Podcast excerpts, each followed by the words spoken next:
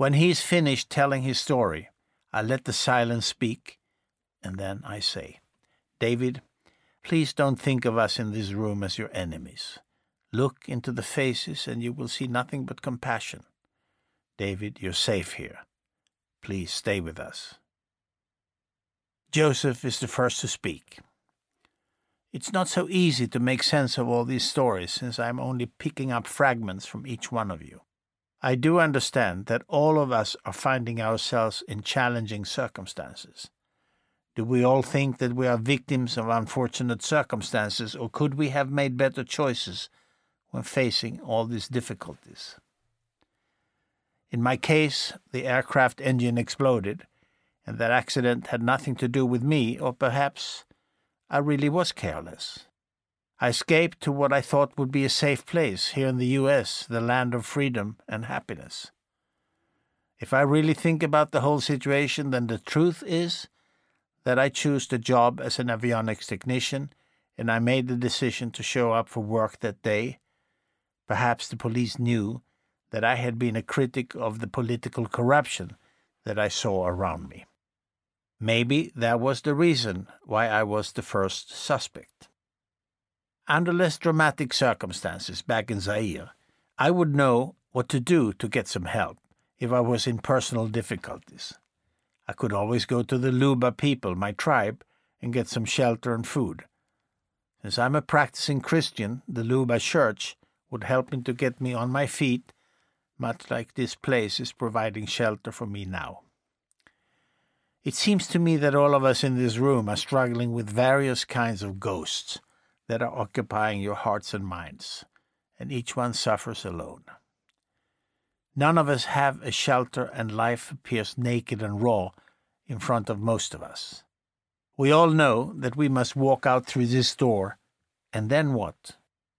It's hard to take responsibility for one's life when you feel that your life is worthless, and for some of you, life seems to have lost all value.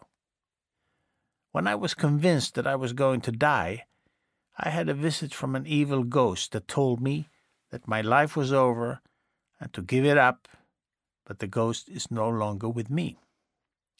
This shelter gives me a chance to look the ghost straight to the eyes should he come back. I'll tell him to his ugly face that I have no fear of him. I own nothing right now, but I am bringing skills and knowledge with me.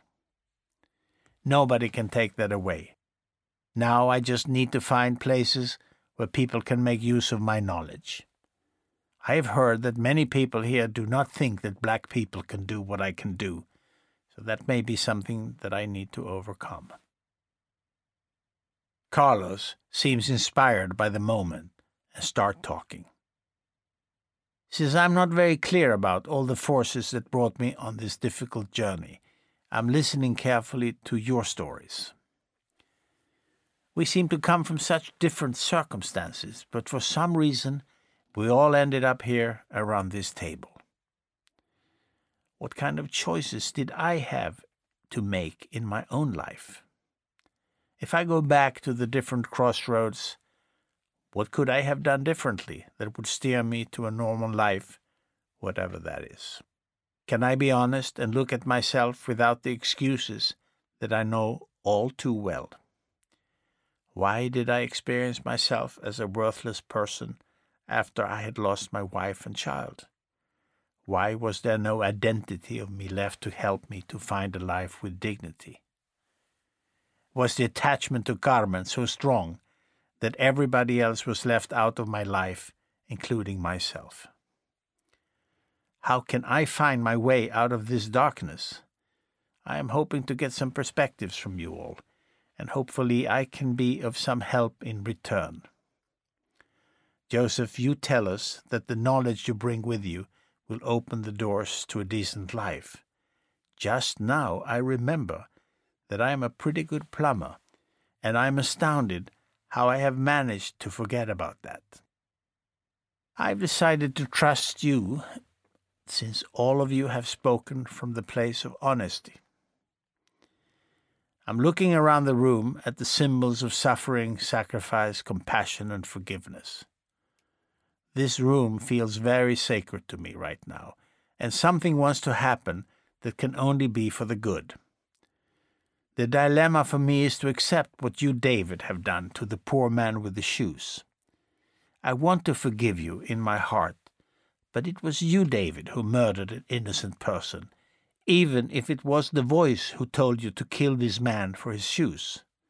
When you describe your life, you present yourself as two people, one capable of reflecting on your actions, and the other one under the slavery of your voice, your master.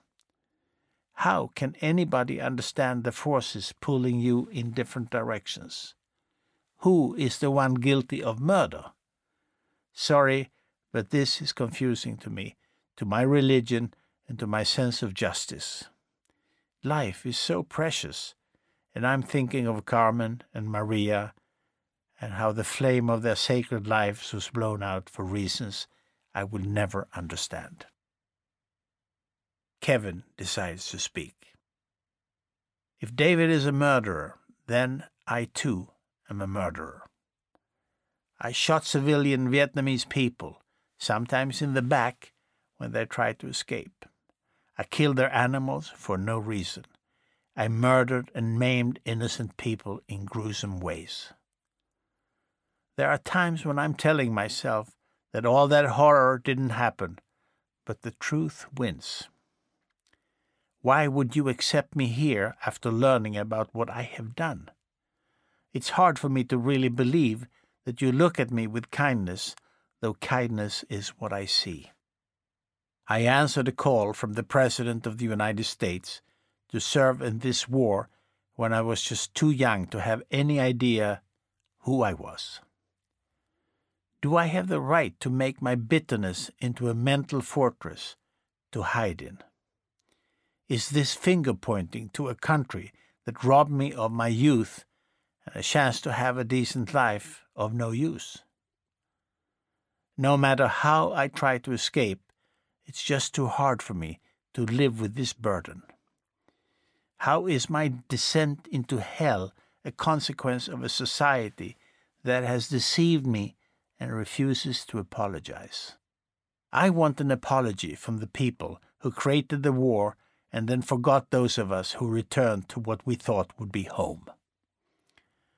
The disinterest from the US government was thinly covered with stupid programs and empty political speech. Why is it that my life has ended up on the garbage pile of this society? How can anyone live from hand to mouth on the streets and stay proud and decent? Mother Teresa and the sisters have denounced all possessions and have gained respect from the whole world. How come she and the sisters can build an empire built on compassion? And I don't even know how to begin because of the prison I have built for myself. Kevin finishes and becomes silent as he looks up to the ceiling as if he is looking for answers. I decide to continue until this moment, I have cast myself in the role of helping this conversation along. I hope I can make myself be known to you with the same honesty as I'm experiencing from listening to your stories. Everybody here can rightfully be called an outsider or a foreigner, a person who finds himself in unknown territory. All of you have been running away from difficult circumstances and made choices that brought misery to your lives. This is also true about me. One of the reasons that I am here is because I am looking for reasons to keep on living. I left my wife and two small children, my parents, and most of my friends to come to look for myself in New York City. I burnt most of the bridges behind me, and I see no way back. I'm alone and lonely, just like all of us here. I struggle with a relationship to myself, feeling of hopelessness often overwhelm me, but I don't think I will be able to live with myself if I give up on hope for a better future. There were reasons to break up from my life as I knew it, but the deepest reason was my numbness mixed with chaotic emotions. I was choking on my formless anxiety. Having come here a year ago, I still live in fear of losing my mind, without anything to hold on to. I have this idea that I am hanging from a cliff on the tip of my fingers, afraid of letting go and not knowing how far I will fall. A few months ago, one late evening, near the hotel where I have been staying, I walked past an entrance to a house, and there, draped over a stairway, was a suit, shirt, tie, hat, and shoes. I was convinced that I had physically been in this suit and left. When I came back to the shabby hotel room, I looked in the mirror and I screamed. Who was I looking at? The screams were so loud that somebody called the police thinking that someone was being murdered. The fear of losing my mind is real even as I speak. I came to the mission with the hope of being of some use, but secretly I'm also here to confront the fear of losing my mind with no hope to come back to anything at all. Here I would meet people who felt that they lost everything. Perhaps I could understand what brings people to desperate circumstances and to learn what to do and not to do. Listening to your stories, I'm suddenly meeting myself. I've come to understand how others look at their lives, and through your honesty, you're helping me to face myself in a way that's hard to put words to. I'm getting tired of listening to the different stories that I'm telling myself to explain my inner misery. The stories just don't sound right, but I don't know what else to lean on right now. The last thing I want to say is that I am hoping to get to a place where I can take 100% responsibility for my own life and the choices I have made.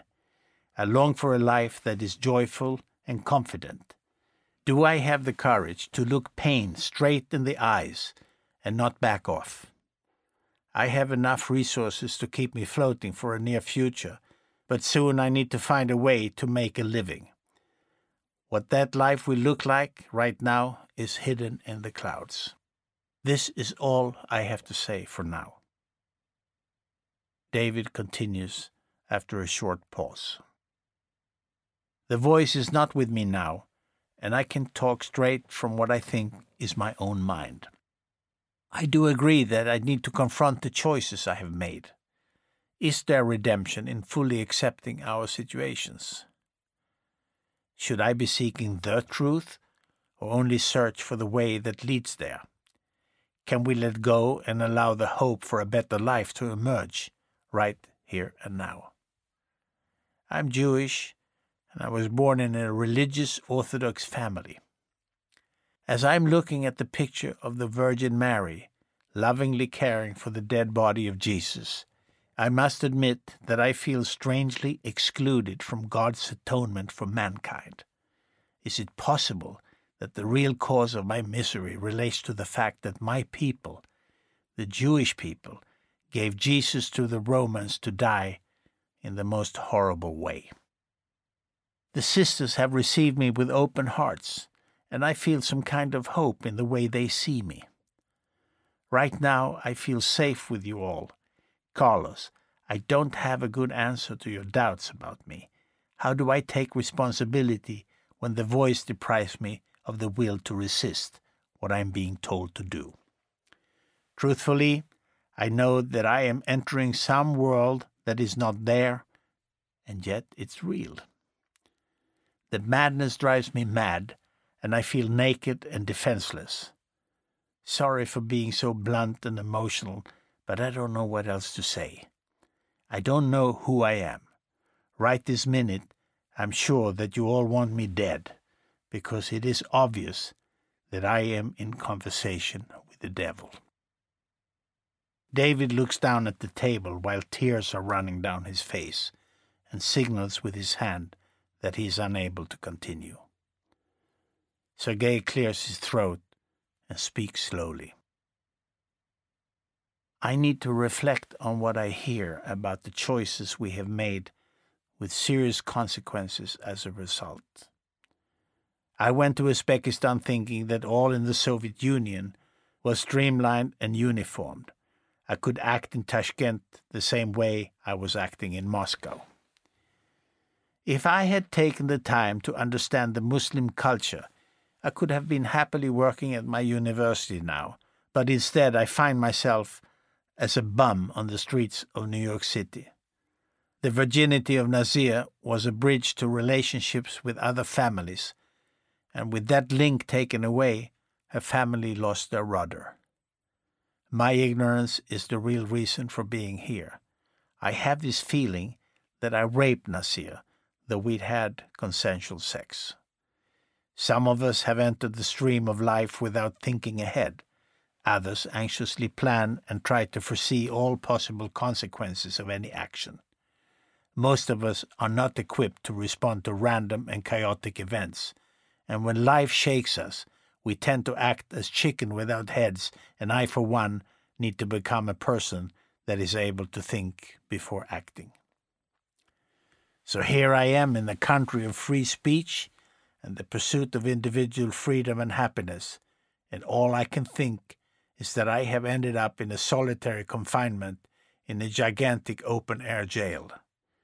I'm homesick and I want to go back to Russia, get drunk, and complain about the misery of standing in stupid lines.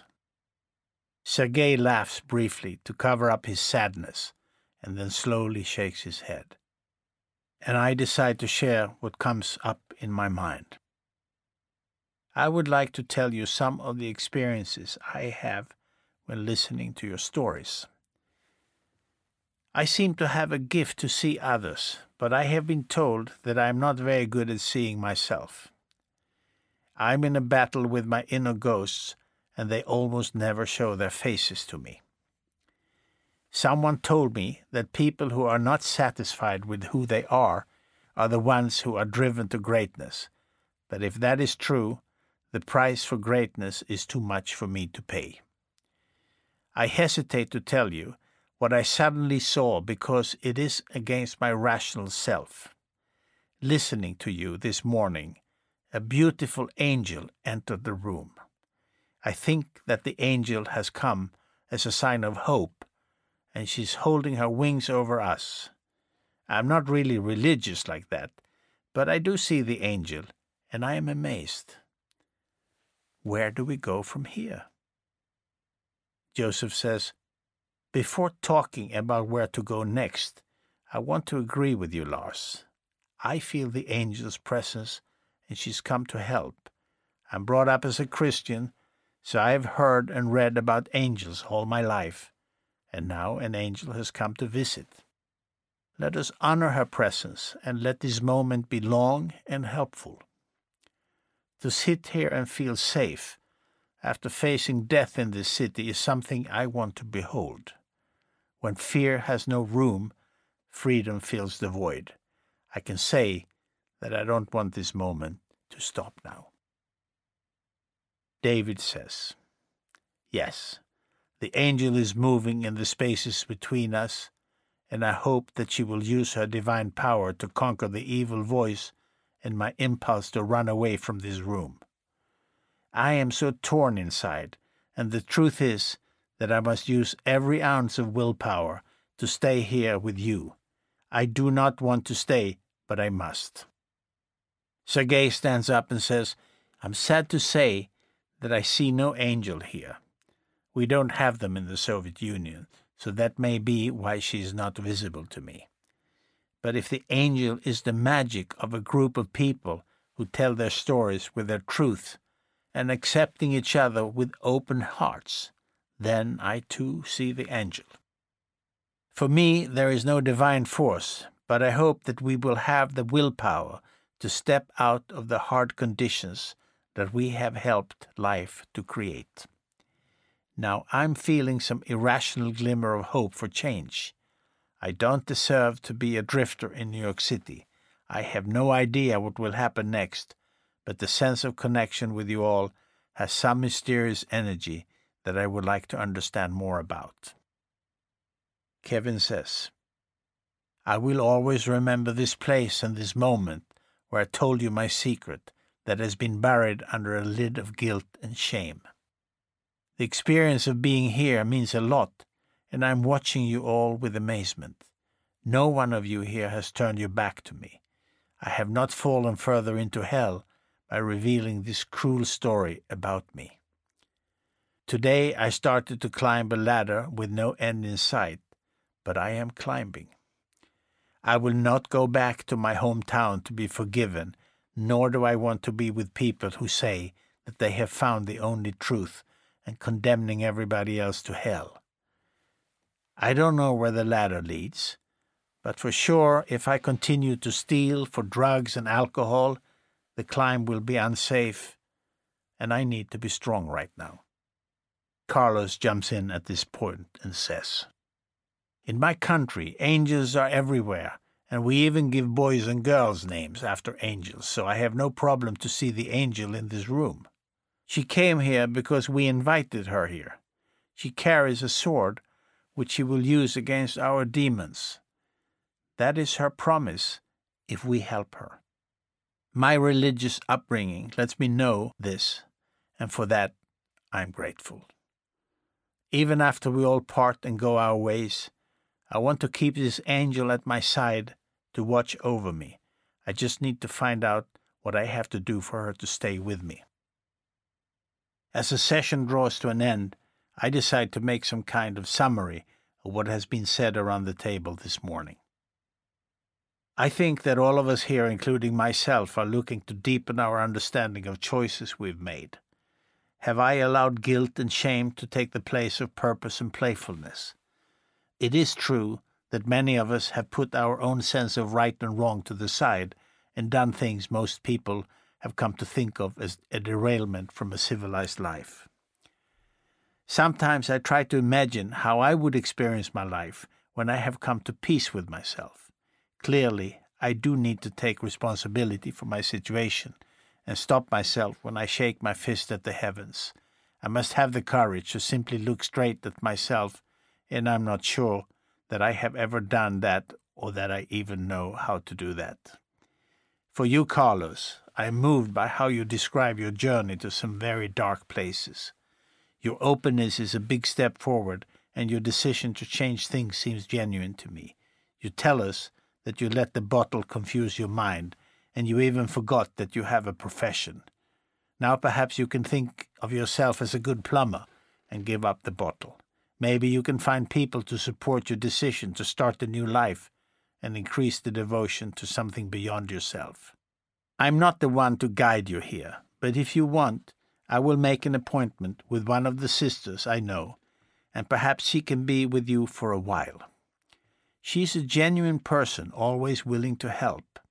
All I know is that change is both difficult and possible, but I am sure that faith in religion or anything larger than yourself brings up thoughts that the ordinary mind cannot perceive.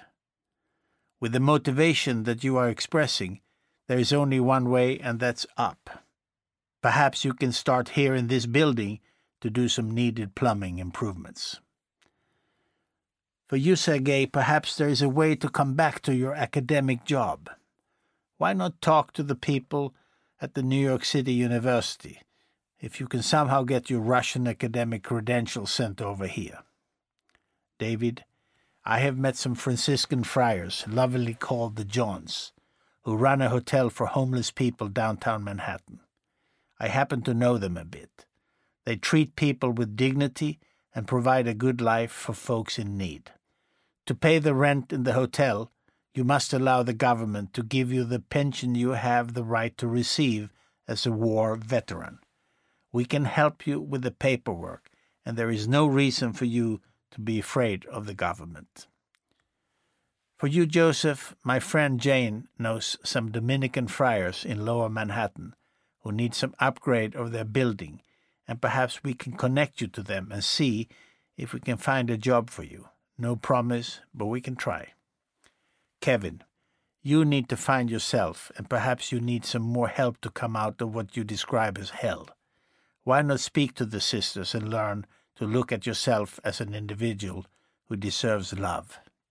These nuns know a lot about both heaven and hell, and I'm sure that they will find a way to support you so you can contact the Veteran Administration here in New York. Tomorrow morning, I invite some of the sisters. I will summarize your stories and we can listen to what they have to say to us. No one can force any religion or ideology on any of us, but I think their experience can help us deepen our perspectives of a possible future. Let us stop here and decide to meet tomorrow morning for a continuation of our conversation. I think we need some time to reflect and absorb what has happened here this morning to all of us. Thank you.